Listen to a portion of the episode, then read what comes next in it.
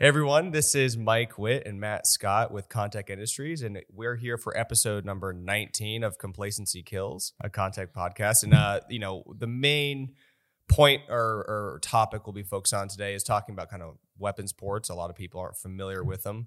Um, so kind of going over what they are, what their purpose is, um, what the differences are, and some of the applications that that some of our customer base that would be listening to this might have interest in exploring in the future. Um, so Matt, if you want to kind of say hi, maybe lead us in and, and kind of what you do here and maybe how you get involved in weapons ports on a pretty frequent basis. Yeah, no, uh, appreciate it. Uh, Matt Scott here. I am the critical infrastructure national sales manager. Uh, I've been doing this for about five years now, and uh, rightfully enjoying so.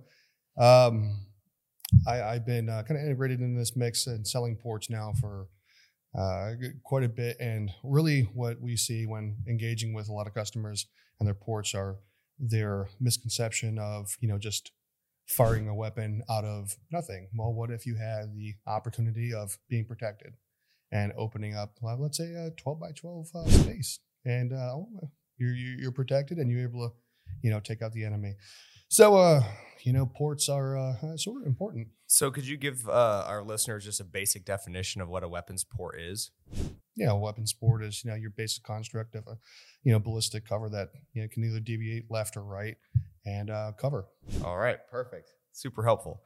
Um, so yeah, so when it comes to weapons ports, typically you're going to find them in a in an existing hardened position, right? So a guard booth, um, a armored uh, shield position. Um, and so when it's fully closed, um, the position itself is entirely protected from ballistic threats. Um, and so, you know, port just as in the same concept, you would find like a port hole on a ship, right? It's a hole in the side of a ship, usually used for observation.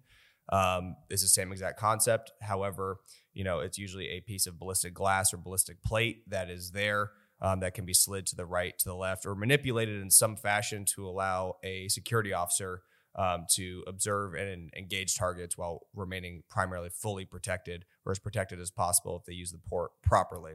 And so when it comes to weapons ports, um, you know, there, there's really two, again, going back to ballistic standards, there's two ballistic standards that are typically used, the NIJ standard and the uh, UL 752 uh, standard uh, that's used more worldwide. Um, and uh, with those right we can we do and create weapons ports that protect everything from small pistol rounds all the way up to heavy duty 50 cal uh, armor piercing rounds. And so with that uh, we want to take um, that weapons port to match whatever threat environment that you're in. Um, so um, you know we get the flexibility. There's pros and cons to going uh, heavier right? When you go heavier um, they become much more difficult to manipulate. Um, but the benefit is obviously increase in added protection uh, versus more you know a more agile, lightweight uh, weapons port.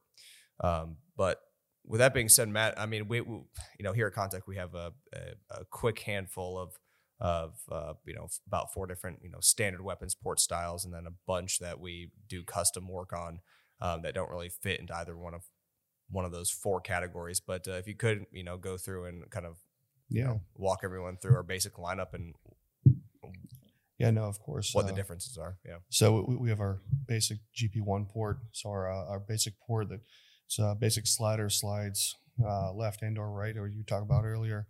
And uh, you know that's I would say that's the most standard and generic version of the the ball port, but it ranges from NIJ four all the way up to 50 cal. So um, uh, we see a lot of customers actually wanting to get that, you know, just because everyone lugs basics.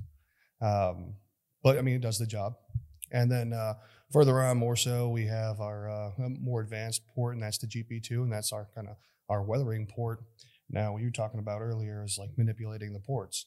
Uh, we see a lot of uh, customers, but also officers manipulating these ports and having a better uh, weapons platform to utilize. What we have is a uh, 8 to 12 inch arm on this GP2 port, the weather port and you're able to kind of swing that to the left or swing it to the right and kind of lock in position and have a small opening more so than just a 12 by 12 opening. So that kind of better protects that officer. And it also seats fairly well and uh, kind of combats the weathering elements fairly well. And uh, then we get into the nitty gritty and the all protection, the uh, the ball port. You know, uh, everyone is like, well, what's that? Well, imagine yourself in a turret or a tank, and you're uh, you're well protected, and you're able to blast everyone away. So it's it's it's pre- it's pretty awesome. Real scientific breakdown. yeah, it's uh, it's pretty awesome. But uh, what, what it is is an actual ball port, and uh, you can actually manipulate it uh, left or right. Uh, but you have your glass cartridge up top, and that glass cartridge actually protects you when you're able to visually see out of said port and having your compensator insert into the ball port while engaging the enemy or threat. Yeah, and, and and to be clear, when you're referring to uh, the ball port, the nomenclature for that that we use is the GP3. Just so if everyone anyone's tracking our website or following along in our catalog, and then I'll pick it up here at the end. So we have a variant of the GP3, which we call the GP3M, which is a miniaturized version of the GP3, and its primary um, uh, purpose is to be retrofitted into um, armored vehicles. Um, so a lot of armored vehicles will have um, weapons ports in them. So officers, when they're when they're using them, can either uh, engage with the public, pass objects through, um, and or engage uh, with their weapon systems, lethal and non-lethal weapon systems. Um, so what what we have done is taken that rough opening, um, which is a fairly large one, um, and we've been able to retrofit a GP3 port into that existing opening. And, w- and what that's done is it takes an area of approximately seven inches by 11 inches um, that an officer is completely exposed through, and we take that exposure to next to zero, um, especially once their, their weapon is inserted into the GP3M. Um, again, they have the ability to view, engage um, uh, the threat, but they're still remaining fully protected behind, uh, you know, ballistic materials. You know, those are the really the you know the the main um, systems that that we design and manufacture here. However, within each one of those, we've done customized um, uh, variants of those systems that that might you know better meet the mission specific needs of whatever that customer is looking for. Whether it's adding you know I- embedding viewports into the weapons port, whether it's um, you, know, you know taking a standard GP1 and cutting it in half, right? So they have the ability to traverse left, right, up, down, um, just dependent on how they um, um, you know want that port to operate. So again, there's a lot of uh, you know opportunity out there, I should say, um, for for um, meeting your specific needs.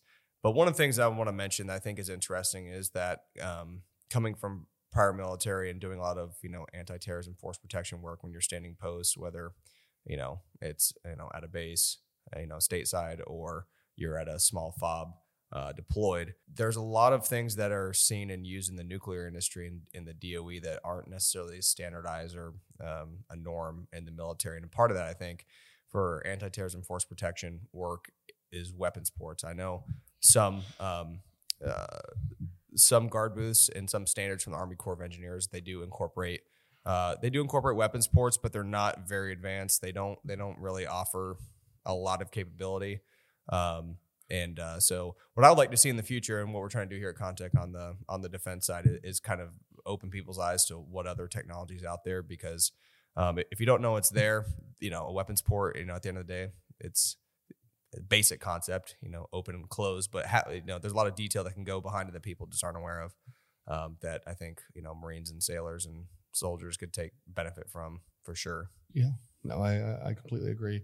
You know, without majority of the listeners probably falling asleep now, uh, what I'd like to say is, you know, from your past experience, w- you had no ports. I'm assuming in your military career. No. So, tell tell me a bit about how a port would have at least assisted or supported you and or your fellow Marines while in combat. Well, I mean, the application that I really see for it, um, if you're talking like forward deployed, obviously, um, if you have a a you know a fixed fob or, or somewhere like that where you're running ECPs for for you know you know troops coming in and out, obviously there when you're standing post and you have a 240, 249, um, anything like that, um, you know, going from you know a wide open position that could be several feet by several feet that's surrounded by sandbags, but ultimately you're you know you're essentially from your shoulders up is completely exposed um, you know, there are systems and solutions out there that can close that space in with ballistic protection pretty easily. Um, and so it, it, it, just what it does is it, it, increases the survivability of whoever's standing post at an ECP um, or an Overwatch or anything like that. Um, so it increases their survivability, and in some cases, depending on what kind of weapons port and weapon systems you're using, it can even increase their lethality as well. Yeah. I, I, and just just to hit on that, I mean, I, I've seen now, like back in the day when we were rolling with buffaloes, uh, and uh, 8x8, 6x6, all that jazz. Um, they had these small intricate ports in the doors, but now, I mean, you know, with contact especially coming into play, we're able to go ahead and manipulate and put the GP3Ms into uh, more up armored vehicles. Uh, you know, you, like you said, in sandbag bunkers. Actually, it was pretty cool. Um, before we release this, I'll make sure we get authorization to talk about it. But uh, if you're familiar with the uh, the company that that uh, manufactures the Rook, like the armored Bobcat yeah. with the shield system, very cool system. You know, we we've been working with them for the last year, and they're now integrating the GP3Ms Oh, into awesome. into their armored systems. Um, so I think more armored company, uh, armored vehicle companies, and stuff like that um, will continue to adopt it because there is, there is a benefit to it. Um, it's a lot of it's pretty nuanced, and so you know the feedback you're really going to get from the officers that are in the field that are um, you know having to engage suspects or targets while being shot at, you know, directly back at, and I mean that's where the difference maker is because to an engineer um, or to someone that's not actually being shot at while they're having to do their job, you know, it doesn't make that big a difference. Yeah, it's a hole. It opens, it closes. Cool. Do your job. Um, so yeah, I, I think it does make a difference um, once you talk to those in the field that have that have used our weapons ports and the safety it can bring an individual and allow them to focus and do their job, so they're not worried about getting you know, Right. Now, I, my main market, which is nuclear DOE and uh, uh, power reactor sites. So, I mean, they're mainly dealing with fixed positions, whereas you know a lot of uh, other guys in this company, you know, we deal a lot with uh, shields. Uh, you know, like like for instance, the mobile response shield, and we integrated uh, port. I think it was, it was just a basic cutout. However, you know, a simple port like that and or something that we can actually lock into place. You know, a, a simple four by four, you know, piece of rated steel, so to speak, that can actually adjust. So to, uh, you know, we're, looking to protect lives and save people. Uh, so that's I mean that's basic construct of you know these ports realistically, and then uh, you obviously eliminating out the threat. But back in the day, that would have been very helpful. Oh, for sure. So, you know, I, I would just say this to, to wrap up is I would definitely start with saying uh, if you're in the nuclear or DOE uh, industries, um, definitely, definitely take a look at uh, and even other manufacturers out there. But look at look at what's out there for weapons ports because the standard that came out like you know 20 years ago when a lot of these defensive positions were put in place. Um, weapons ports have come a long way. Um, so definitely do your research out there and see what you know what what requirements do you really have for your officers, um, especially when it comes to force and force and drill. Um, what's going to protect them the most, and and ultimately you know produce a good result um, on your force and force. Um, for law enforcement, definitely um, take a look at our GP3M. I don't really think there's much anything else similar to it. I do know that there's a, a company from Israel that has um, a similar concept, um, but um, without going into the detail, it's not it's not very mission adaptable to, different weapon sets. It's primarily uh, compatible with a standard M4A2 muzzle device. Outside of that, I've seen them used with MP5s and stuff like that, but um, if I can find it, I'll put a link uh, with this podcast so people can see the differences. Um, but yeah, so if, if you're in law enforcement, though, definitely take a look into how you can get your uh, your Bearcat or your armored vehicle um, upgraded to have more advanced and capable weapons ports. And on the military side, that's just something we're going to continue to push um, to to gain exposure. Because I honestly, I, a lot of military leadership and and those that are responsible for anti-terrorism, force protection uh, technology, just that I, I don't think probably have investigated as far as they could or should. I, I agree. So, anyways, well, that's kind of the takeaways I have. uh, you know, just to one additional item of uh, information, uh, especially for the new guys that are are, are looking on, uh, watching this.